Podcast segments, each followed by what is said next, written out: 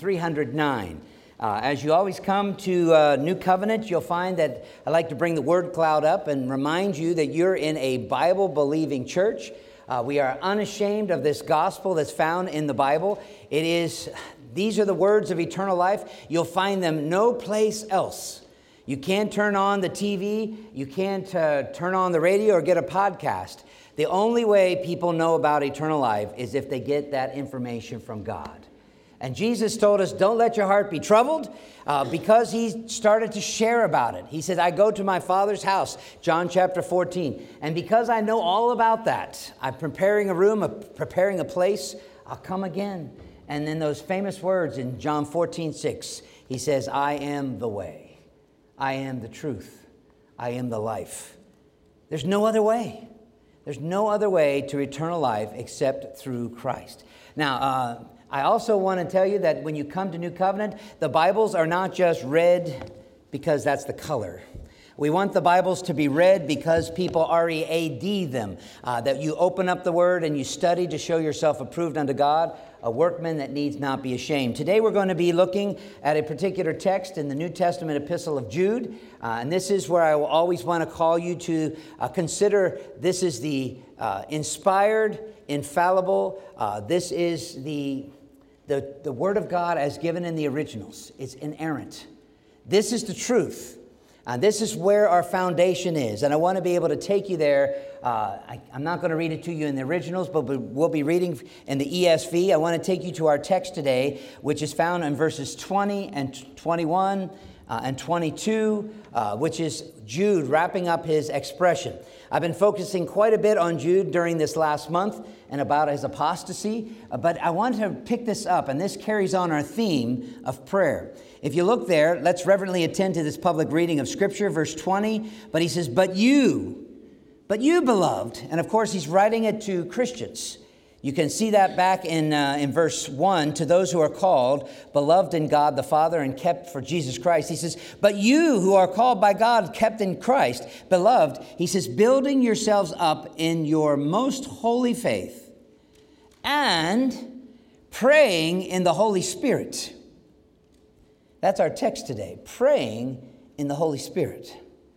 Keep yourselves in the love of God, waiting for the mercy of our Lord Jesus Christ that leads to eternal life. And then he adds on this extra one in verse 22 and have mercy on those who struggle or who doubt. And uh, I'm going to read the whole passage for you in a moment because I want you to see it in context. Uh, but this is God's word. Uh, and, and so these 25 verses, I want to I wanna tackle it for you uh, from verse 3 down to verse 23. Uh, let's look through that together, and you can hear this emphasis that leads us to conclude uh, those, those things about prayer. Okay? Beloved, this is verse 3 of Jude. Beloved, although I was very eager to write to you about our common salvation, I found it necessary to write appealing to you to contend for the faith that was delivered to the saints once. For certain people, let me emphasize certain, for certain people have crept in unnoticed, who long ago were designated to this condemnation. Those certain people are ungodly people who pervert the grace of God into sensuality and other feelings. And they ultimately deny our only Master and Lord. They deny Jesus Christ these certain people that have crept in. Verse 5 Now, beloved, I want to remind you, although you once fully knew it, that Jesus, who saved a people out of the land of Egypt and afterwards destroyed those who did not believe, and the angels who did not stay within their own position of authority, but left their proper dwelling. He, that is Jesus, has kept an eternal change under gloomy darkness until the judgment day, until the judgment of that great day. And just as Sodom and Gomorrah and the surrounding cities of Sodom and Gomorrah, which likewise they indulged in bad behavior, it's immoral and sexual. Um, they pursued unnatural things, their, their lust. Those, those cities serve as, exa- as an example of by undergoing a punishment of eternal fire. Yet, in like manner, these people, these certain people, also relying on their dreams. They defile their flesh. They reject the actual authorities that are in place. They blaspheme the glorious ones. And when the angel Michael, uh, contending even with the devil himself, with Hasatan, was disputing about Moses' body, that's back in Deuteronomy chapter 34 and following, he did not presume to pronounce even a blasphemous judgment, but said, The Lord, Kurios, he rebuke, should rebuke you. Verse 10. But these certain people blaspheme. They give credit where it's not due. They give credit to things that they shouldn't be crediting. They give God's credit away to others. But these people blaspheme all that they do not understand. And they are destroyed by all that they, like unreasoning animals, understand only instinctively. They don't understand the truth, but they understand their instincts. Whoa! Woe to them! You can hear his passion and emotion. You get an exclamation point in most translations. For these certain people, they walked in the way of Cain and they abandoned themselves for the sake of gain to Balaam's error and perished in Korah's rebellion. Even though these are not sequential in history, they're historical examples. And then he gives these metaphors about these certain people. They're like hidden reefs at your love feasts as they feast with you without fear shepherding or shepherds feeding themselves instead of their sheep, waterless clouds. In other words, clouds that don't bring rain. They are swept along by winds. In other words, they go with the, the latest polling. They're fruitless trees in the late autumn. In other words, they don't even produce. They're twice dead, uprooted. Wild waves of the sea is what they're like. They cast up the foam in other words, they make a lot of activity and, and make foam, but it only is to their own shame. They're like the wandering stars, for whom the gloom of utter darkness has been reserved forever. They just seem to be wandering. In verse 14, he mentions a few more historical examples. It was about these kind of people that Enoch, the seventh from Adam, prophesied. He said, Behold, the Lord, this is God Himself, is going to come with His angels, 10,000 of them, with His holy ones, and He's going to fix it. He's going to execute judgment, verse 15, on them, on all of them, to convict them of their ungodliness. And he mentions their ungodly deeds, their ungodly ways that they do them, and, and he also, he, he just mentions everything about them is ungodly especially how they speak, showing such disrespect. Verse 16 tells us about their ways. They are grumblers, malcontents. They're following their own sinful desires, their lusts. They are loudmouths, boasters, and they use their favoritism to gain an advantage. They'll bribe you to get what they want. And this is where our text comes into play. But you must remember, beloved, the predictions of the apostles of the Lord Jesus Christ. And that means makes you think of Peter and, and James and the others that were gathered in the upper room. Remember what they told us? And in particular, it's Peter, because you can read about it in 1 Peter 5. And he says, They said to you, verse 18, that in these latter days or in the last time, when you're discerning the times, you're going to know that there's, there will be scoffers. These people that are not with us, they're scoffers. It's exactly what Psalm 1 said. They sit in the seat of the scoffer. They don't delight in the word of God. They follow their own under, ungodly passions. Verse 19 It is these certain people who cause division. They're worldly people. They're devoid of the Spirit, capital S. Devoid is just another word for saying they don't have the Spirit. They're missing the Spirit. Verse 20, but you if you're understanding the text now, that's a huge word. It's a transitional word. All of this bad stuff, but, you know, there's certain people over here, but you, but you. And he reminds them that they're believers and they're called by God and they're beloved in Christ. He says, but you, building yourselves up in your most holy faith and praying in the Holy Spirit, keep yourselves in the love of God, waiting for the mercy of our Lord Jesus Christ that leads to eternal life. And have mercy on the rest, not on those certain people, but have mercy on those who struggle, who doubt, who are not, who are just the sheep following these others. Save them by snatching them out of the fire, and to others show mercy with fear, with reverence, even hating the garment stained by the flesh. In other words, don't even give room to some of their sinful conduct that they're saying is okay. Don't even give it a little bit. It's like a stain, just like the one on my shirt. He says, Hate the, gar- the garment that's stained by the flesh. That is the text. We're going to conclude with the doxology in a minute, but the reason I bring have to read that for you is that I've got some questions for you regarding, uh, regarding this praying in the Holy Spirit. We have this prayer vigil that's coming up in a few, in a few weeks. And uh, when we come together to pray, I, I, almost I ask that question: How many of you felt the the, the burden or the comp- compelling nature that you have to be there? You won't miss it for the world.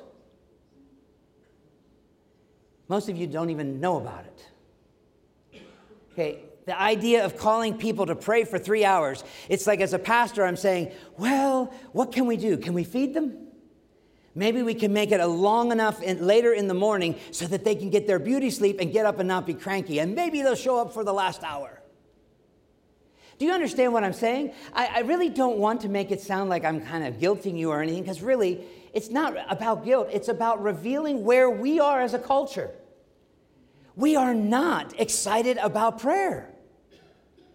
The only time that you are really inclined to pray and to send a prayer request to the church office to be put in the bulletin to be on that sheet is guess what? It's when something really, really, really bad happens. Or when something really, really good surprises you. It's almost like we're the product of extremes we don't really go through and, and utilize prayer as being normal. And I, to, I asked the question why is that? There were many years of my marriage where Tracy and I didn't pray together. We had our own prayer times. But something happened when the kids turned teenagers. We developed some conversational prayer that's really unique. It's really interesting when you fight in prayer. God, will you do this? Oh, God, will you make it like this instead? I mean, it's really fun. We've understood prayer differently. Do you? The title of this message is Let's Pray. Let's pray. And the reason I'm calling you to pray is because that's what Jude said to do. Jude put this in as, an, as a, not as an imperative, it is a, uh, a clause, a participle clause, and it's, it's of significance. It's found there after you hear all of the troubles that are going on in this fallen world. And he says, But you praying in the Holy Spirit.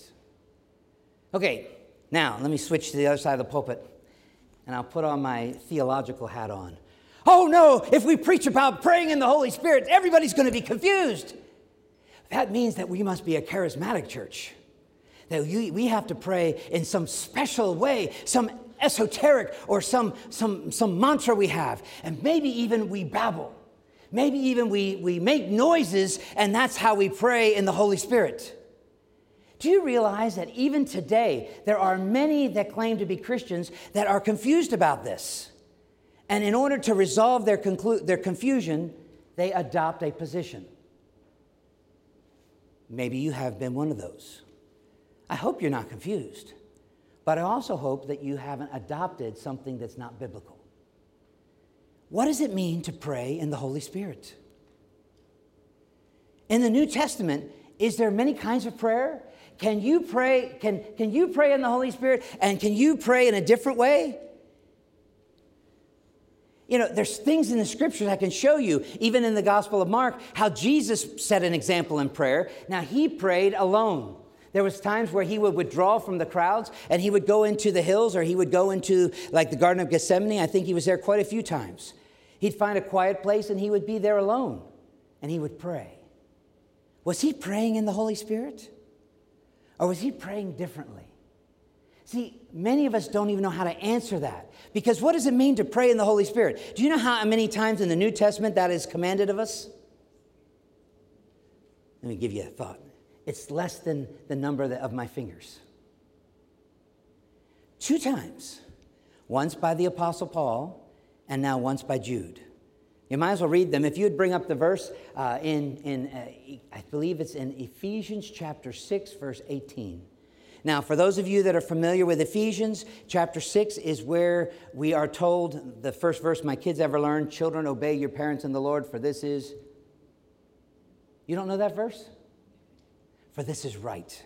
My kids knew that verse from the very beginning when they could speak, for this is right. Now, in chapter 6, though, it also tells us that we are to be ready to fight. We are to put on the whole armor of God. And if you look at verse 18, praying at all times do you see it? In the Spirit. This is a part of putting on the armor of God, having the breastplate of righteousness, having your feet shod with the gospel of the preparation of peace, having the sword of the Spirit, having the helmet of salvation, having the breastplate, as I said, of righteousness, but the girdle of truth. I mean, all of these things are so important. But then he says, you need to pray in the Spirit. Okay, Pastor. So you got me. What does it mean to pray in the Spirit? What does it mean? We've got three questions I'm going to raise in this text today. I want to answer those questions. First is who is the Spirit? Second, I'm going to ask is what is praying in the Holy Spirit? And thirdly, I want to conclude why is Jude calling us f- for this kind of prayer? Why is he calling people to pray in the Spirit? Uh, in other words, the first part of it is you don't know what praying in the Spirit is if you can't identify the Spirit. Then, secondly, we'll look at what it actually means when we know who the Spirit is to pray in the Spirit. And third, we'll look at the motivations or the reasons that Jude gives us to pray in the Spirit. The first thing I want to be able to say, and if you have your Bibles open in verse 20, you can see keeping yourselves in the love of God.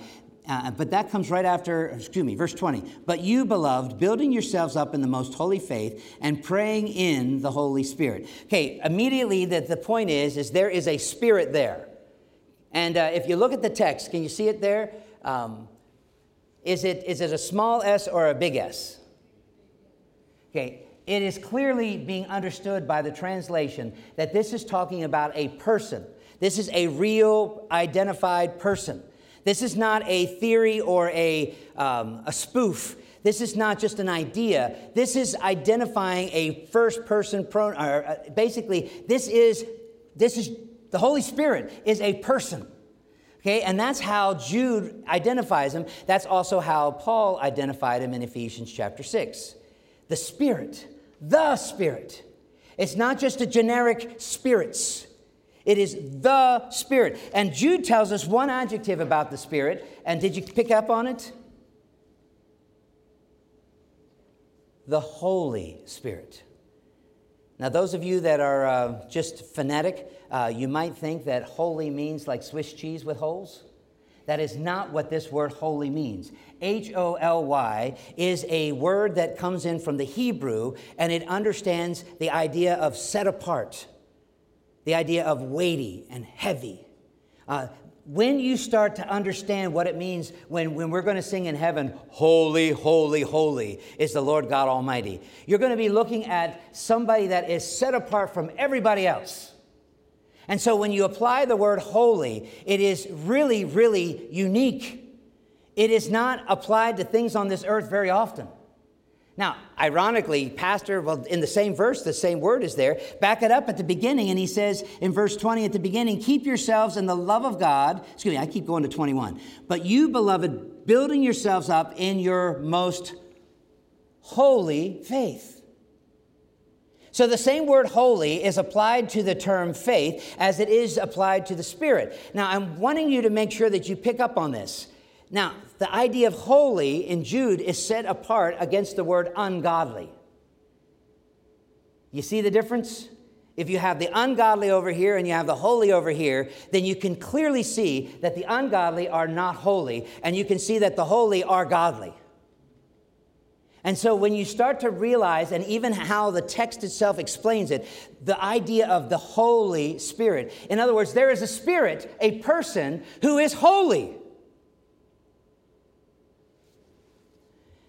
People have struggled with this since Jesus went up to heaven. There's been a lot of theologians that wrestle with well, what is the Holy Spirit? There have been a lot of heresies that have come up.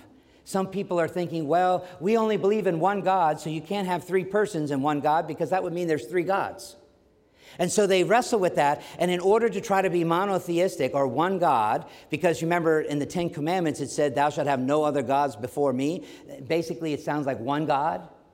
So then you wrestle with, well, what is the Holy Spirit if he's not God? He must be a lesser God. And so then they came up with these theories about even Jesus being a lesser God. The Holy Spirit is a lesser God. And they had all these kind of weird things. They even had some folks be creative and they said, well, God is one, but sometimes God transforms. He has like a metamorphosis. Sometimes he shows up as the old guy with the beard on the throne, and sometimes he comes as this nice, meek, and mild mannered guy that walks on the earth and, and feeds everybody bread. And then there's sometimes he floats around like Casper and he goes through walls and stuff like that. He's a beautiful spirit. Now, that, that idea of modalism, that he just changes the mode. Well, the church of Jesus Christ looked at that and said, wow, that's pretty creative, but it's wrong. Don't fall into that trap. Don't lean on your own understanding. Follow what the scripture says. Jude is introducing us to the Holy One, the Holy Spirit. Now, I clearly want to teach you that the Spirit of God is not something new. And, and some folks who think that the Holy Spirit just showed up on the scene in the New Testament because you love Acts chapter 2, where the Spirit of God comes down in power and he lights everybody up like a candle, you know, almost like they just have a wick on top of their head and they glow.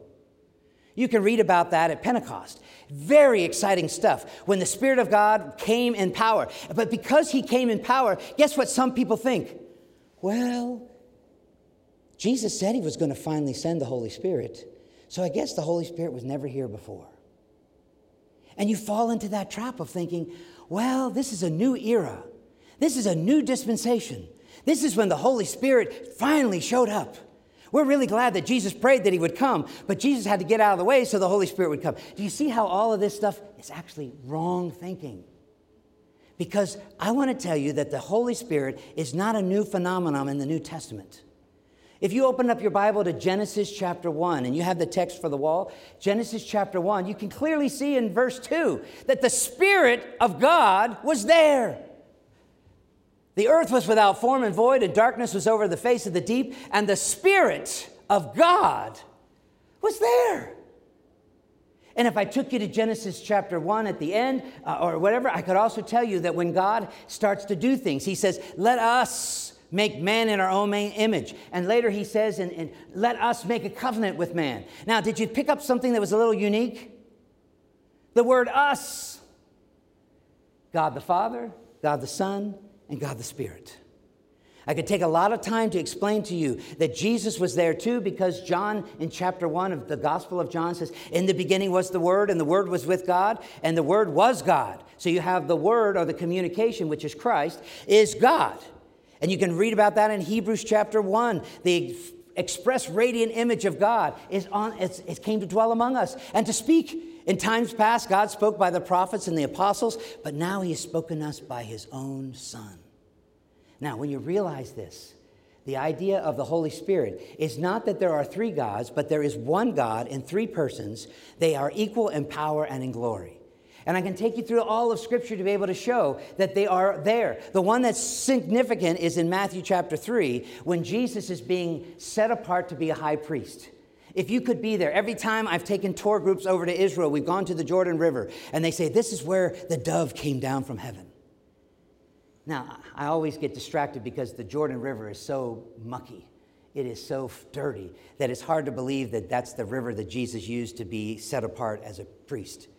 You know, they say that he was baptized, but he was set apart to fulfill all righteousness. You can read about that from John. John was unwilling to do that for the baptism of repentance because Jesus hadn't sinned, because Jesus was God. And, G- and John says, I'm not worthy to do this. And he says, Do it in order to fulfill the Old Testament righteousness. And so that's where you have it. Now, when this event took place, God the Father spoke, God the Son was there receiving that commendation and being set apart, and God the Spirit affirmed it. The Spirit of God came down like a dove and landing on him.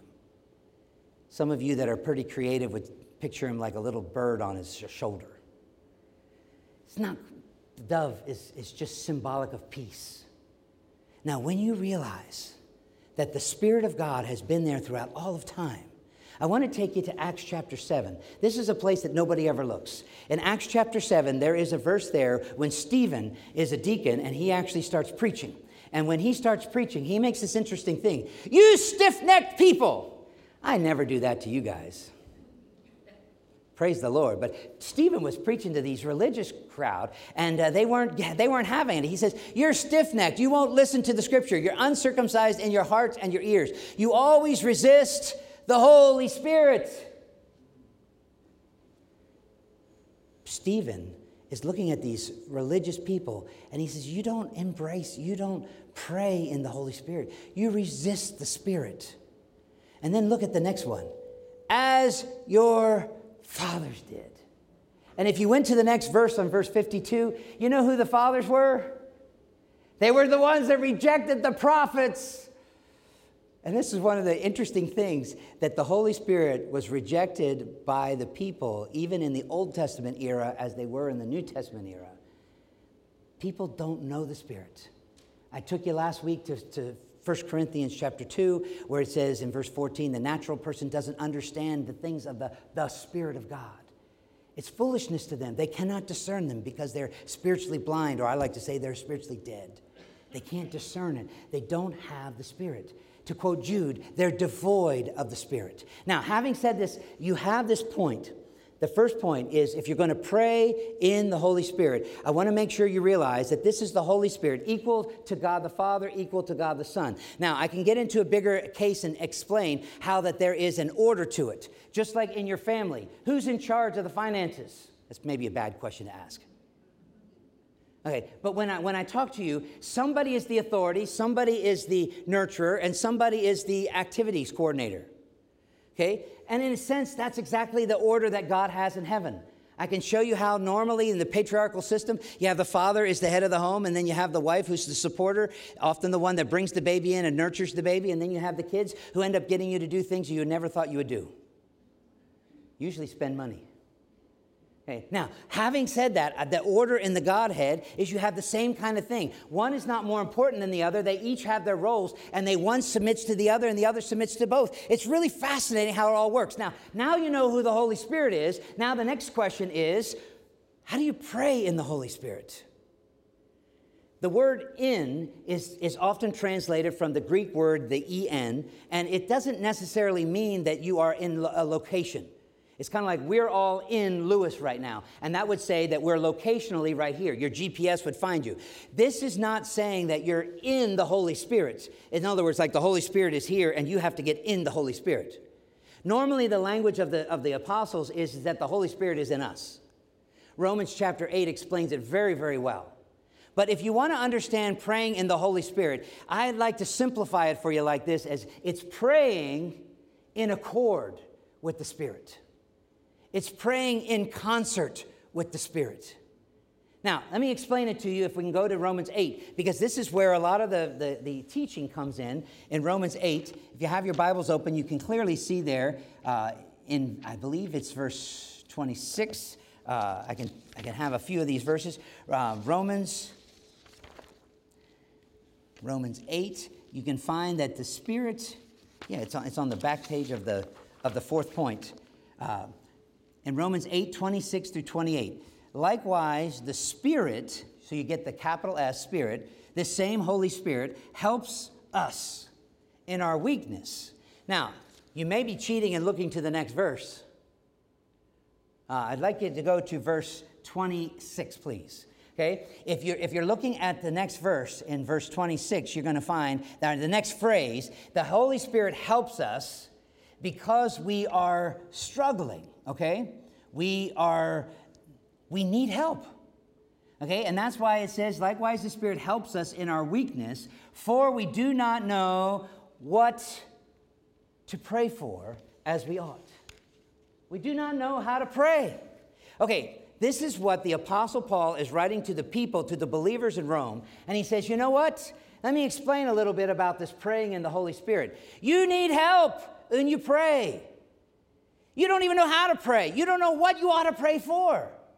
And so, this Holy Spirit knows that you're weak in this area. He knows that you struggle. He knows that it's not natural and comfort, comfortable for you. At least, typically, it's not. So the Holy Spirit will help you. Now let's look at how he helps. If you have that verse there, you look, for we do not know what to pray for as we ought, but the Spirit Himself, and that, that reflexive property, the Spirit of God is intentionally, this is His task, His duty, He intercedes for us with groanings that are too deep for words. Now, this whole idea of groaning, it's not like, mm, that was really bad of that guy. Mm, you know, you, it's almost like trying to lift 100 pounds off the ground, maybe 500 for you. But I mean, if you're groaning to try to lift it up, it's, it, the Spirit doesn't groan like that. The Spirit doesn't groan because you're not good enough. He knows you don't have the ability. The Spirit takes these things that we offer in our weakness and He brings it to the throne of God with passion. He brings these petitions the Spirit of God is the conduit to take your prayers, whether they're verbal or whether they're just from your heart. You know, these prayers that you may have your eyes closed and focused, or if you're driving, I hope your eyes are open, your prayers are actually still directed to God. The Holy Spirit helps us. He takes these things and He gets them to the throne room. It's really beautiful when you understand how this works. And that's why in Romans 8 at the beginning, I'm going to take you there a little earlier. I have um, I had a couple more verses that I want to highlight. To understand the Spirit of God, I believe it's in verse 18, Romans 8 18. For I consider that the sufferings of this present time, they're not worthy to be compared to what's going on in heaven. Now, Paul starts off with this and he says, You know what? Your earthly situation, I know it's not so good. Most of you would say your earthly situation is including struggling. Uh, if there's anybody here that has no struggles whatsoever, please stand up. I want to go to lunch with you and I want to spend a lot of time with you. Hope you'll rub off on me. The sufferings of this present time are not worthy to think about the future. For creation is longing, it's waiting eagerly, it waits it waits for something that's going to come. Verse 20 For the creation was subjected to futility, not willingly, but because of him who subjected it. And this is where he said, When sin entered into this world, everything in this world got sad. Because now there's thorns and thistles, now there's tragedies and, ish- and, and complications. Creation is wishing to be set free, verse 21. Verse 22 For we know that all of creation has been groaning together in the pains of childbirth until now. In other words, if you look back over history, you're going to find struggle, struggle, struggle. You're going to find people usurping power, and you're going to find all this bad stuff throughout all of history. And it struggles even to the present tense, he says. It's almost like, uh, like a pregnant woman wanting to deliver a baby, waiting for some hope until now. Oh, yeah, the baby did come. And not only creation, but we ourselves, who are the first fruits of the Spirit, groan inwardly as we await for the adoption of sons and the redemption of our bodies. Uh, he goes on to say that the Spirit, in verse 26, likewise, the Spirit helps in our weakness. We don't even know how we ought to pray like we should. The Spirit intercedes, verse 27, and he who searches the heart knows what is the mind of the Spirit because the Spirit intercedes for the saints. Let me just put it this way to answer that question What does it mean to pray in the Spirit? It is for you as a Christian to pray according to God's will. It's to pray in concert with the will of God, and the Spirit reveals that to you. Man, it's really not that complicated. This is not some kind of ecstasy. This is not some kind of babbling. This praying in the Spirit is just a Christian praying. I can show you throughout all of the New Testament when people prayed. Now, the Holy Spirit did come upon people in the New Testament era. There was some special affirmations of it. When the Spirit did come in power, it was because he had been waiting to release that power until Jesus died on the cross.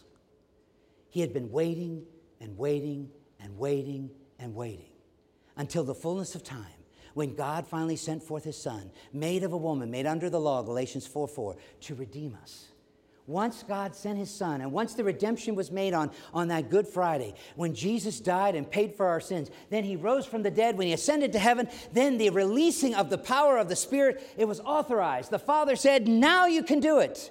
Jesus said, You're going to receive power. The Holy Ghost is going to give it to you. He's already here, but you're going to get it from Him, and you're going to be witnesses to me everywhere. And the Holy Spirit says, I'll be with you to the end of the age. Some might argue that might be to the end of the apostolic age. But I believe that it's going to be to the end of this age of earth.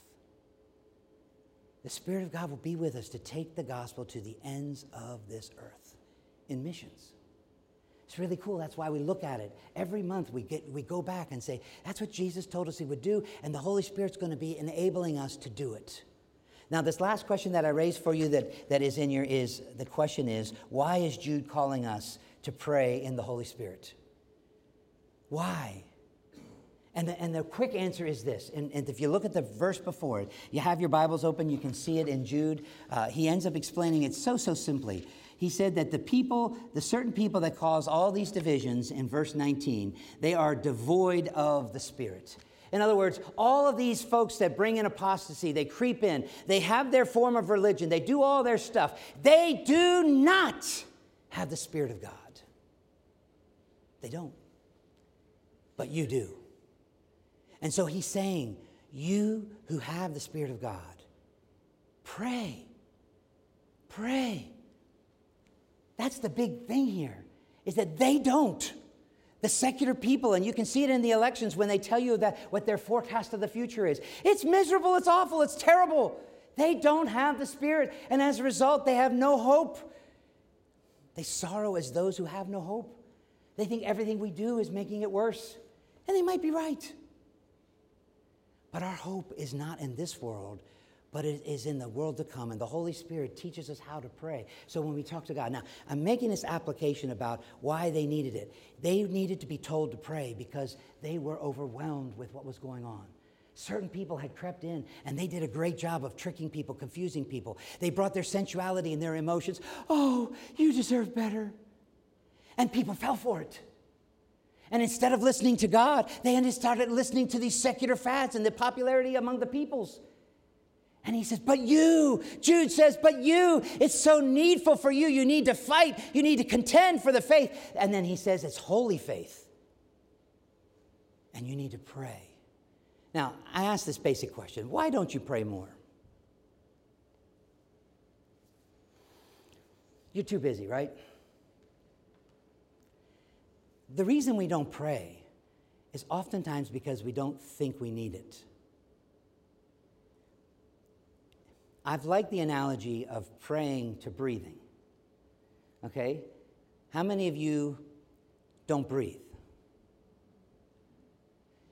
You know, you, you breathe all the time. In fact, when you quit breathing, guess what happens? Nobody pays attention to you anymore. You know, when you breathe your last breath, you see, prayer is just like breathing. That's why in 1 Thessalonians, Paul says, pray without ceasing.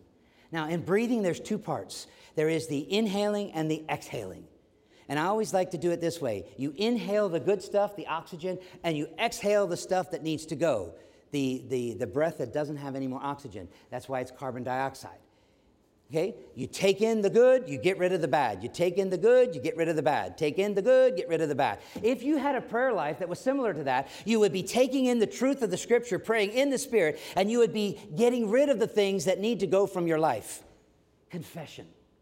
When you take in, it's like adoration and thanksgiving. You get rid of the confession. You take in the adoration and thanksgiving. It's so beautiful when we pray. But the reason why there's an admonition to pray is because we are not prone to pray. And, and I take you to Hebrews chapter 11. He says, Those who believe in God must have faith. Without faith, it's impossible to please God. For he that believes must believe that God is, that he exists, and that he is a rewarder of them that seek him. Now, if you seek God, that's another way of saying you're praying. So, Hebrews 11 6, you need to believe that God is out there and you need to believe that that God that's out there actually can do something, that he can reward accordingly.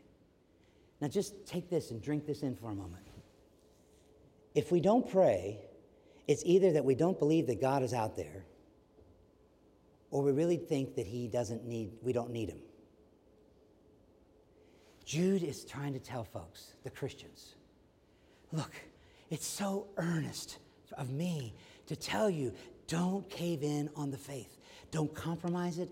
Don't let any little crack it. Don't, don't, don't let it, don't let division come in on the truth of Scripture. Don't let it happen. But talk to God about it all the time. Because when you talk to God, That's what makes sense. It is pretty neat when you realize it. Uh, if you take your Bibles open, there is a sequence here. Praying is the second of the participles. What, are the, what is the first one? Open up to verse 20 and you'll see it. He says, um, after he says the people are devoid of the Spirit, those certain people that have done all the bad stuff, he said, But you, beloved, the first participle is building yourself up. Building yourself up in what? In the faith. Where do you get the faith? Do any of you have a factory that can produce faith? If you do, I want to come over and get some more. You know, do you have a grocery store where you can buy it? Where do you get faith? See if you can finish this verse. Faith comes from hearing the Word of God. Faith comes from the Word of God. God puts faith in you. If you want to say uh, Ephesians 2, for by grace you have been saved through faith, and that faith is not of yourselves, it is a gift of God, not of works, lest you be able to boast. God gives faith to people. He opens their eyes up. I call it the helicopter view, when He takes away the scales, and voila, you can see. Once you can see, then he says, build yourself up in the holy faith. Where are you going to get this faith? You're going to get this when you're studying the Word of God. And I believe that if you follow along with Jude, Jude echoes what Peter has said, because in verse 17 he said, Remember the predictions of the apostles? He said, Don't you remember what they said? That there's scoffers coming in the latter days? And Peter was trying to tell them, Build yourself up in the holy faith. He was telling you to study. And Paul in, in 1 Timothy 2.15, study to show yourself approved unto God. Study the word.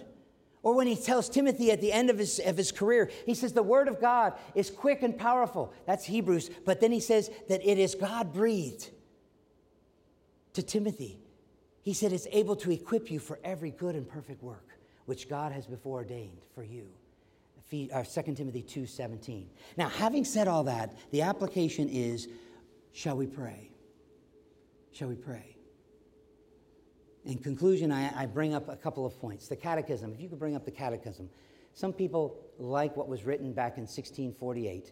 There was a group of guys that got together and they argued and they argued and they argued for five years. And finally they said, What is prayer? And prayer is an offering up of our desires unto God. Okay? Our desires to God. It's you talking to God about what you want to talk about. It's the same thing that should be on your cards that you're filling in to put in the box. It's you talking to God. Now, when you look at it, it also says, for things agreeable to his will. That is an application of praying in the Spirit. Do not pray for something that's evil and sinful.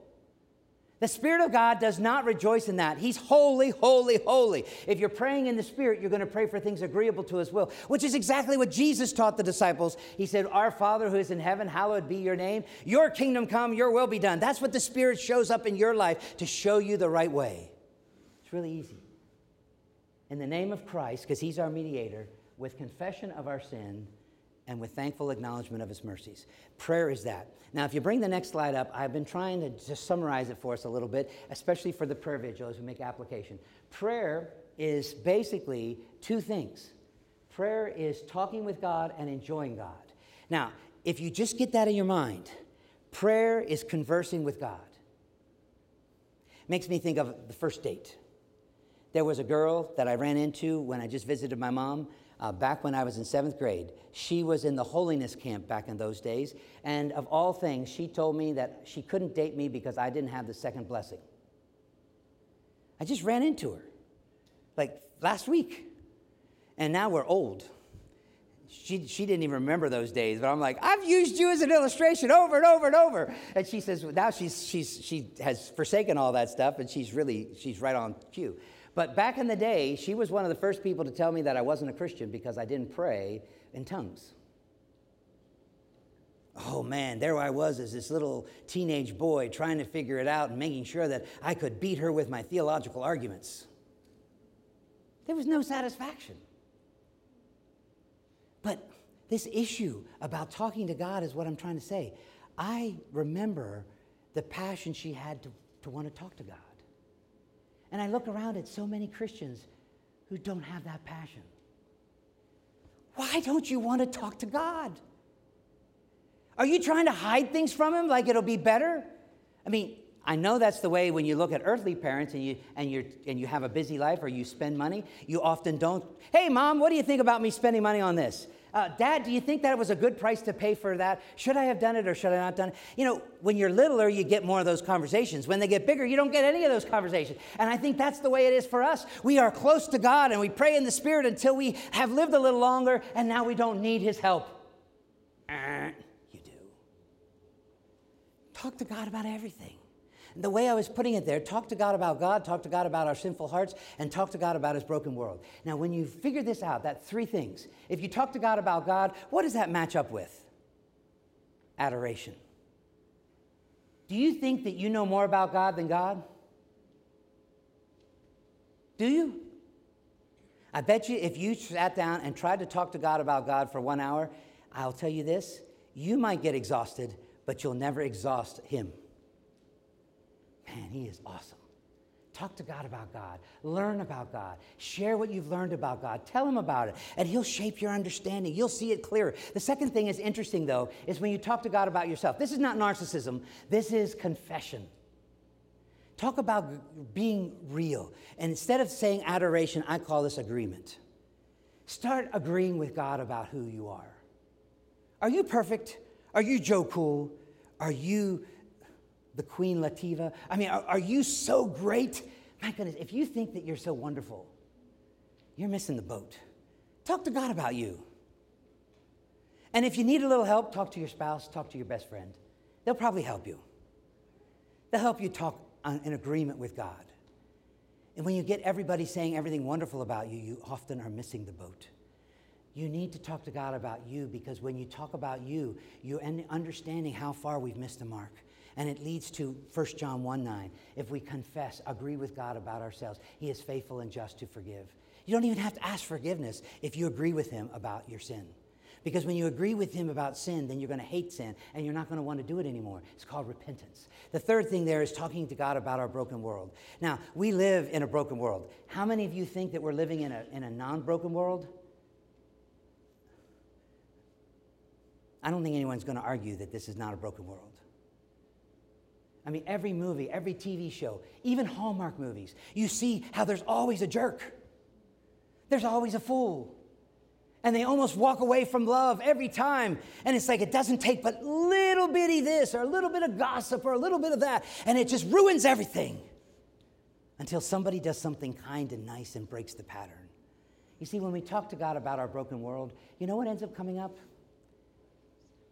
Michelle's broken bones. Matt's liver that's not working. What else is broken? You end up talking to God about what you're seeing around this world, about our broken country, about, about people who are trying to create a heaven on earth because they don't have the Spirit of God, they're devoid of it.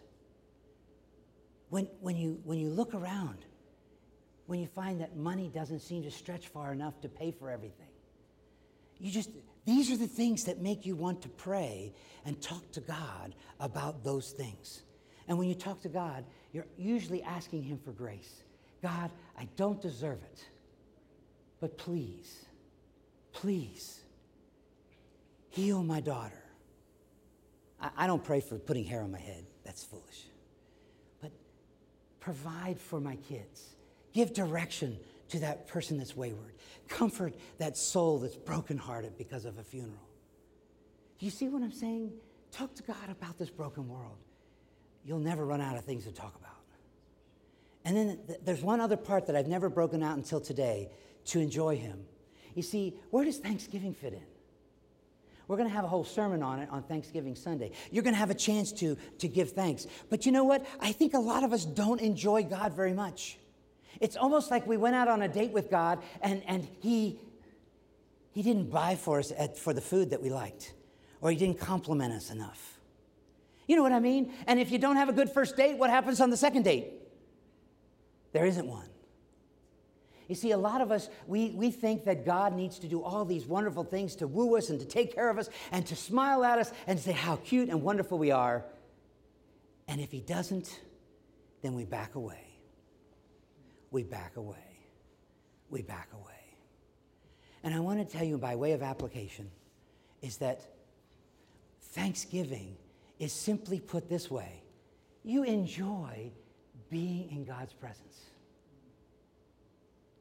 If you're thankful, does that mean you want to get away? No, when you're thankful, you want to get closer. When you're thankful, you want to enjoy the moment even longer. It's like when you do have a good family holiday, you don't want to go home.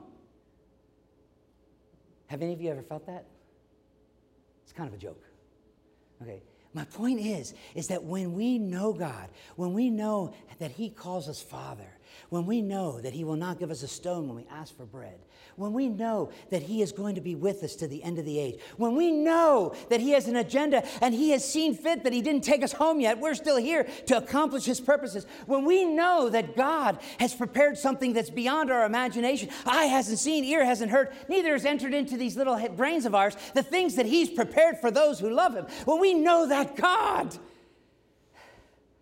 you want to run to Him. You don't want to be like the prodigal that stays there feeding the pigs. That's why John the Apostle, at the end of Revelations, he says, at chapter 22, he says, Even so, Lord, come quickly.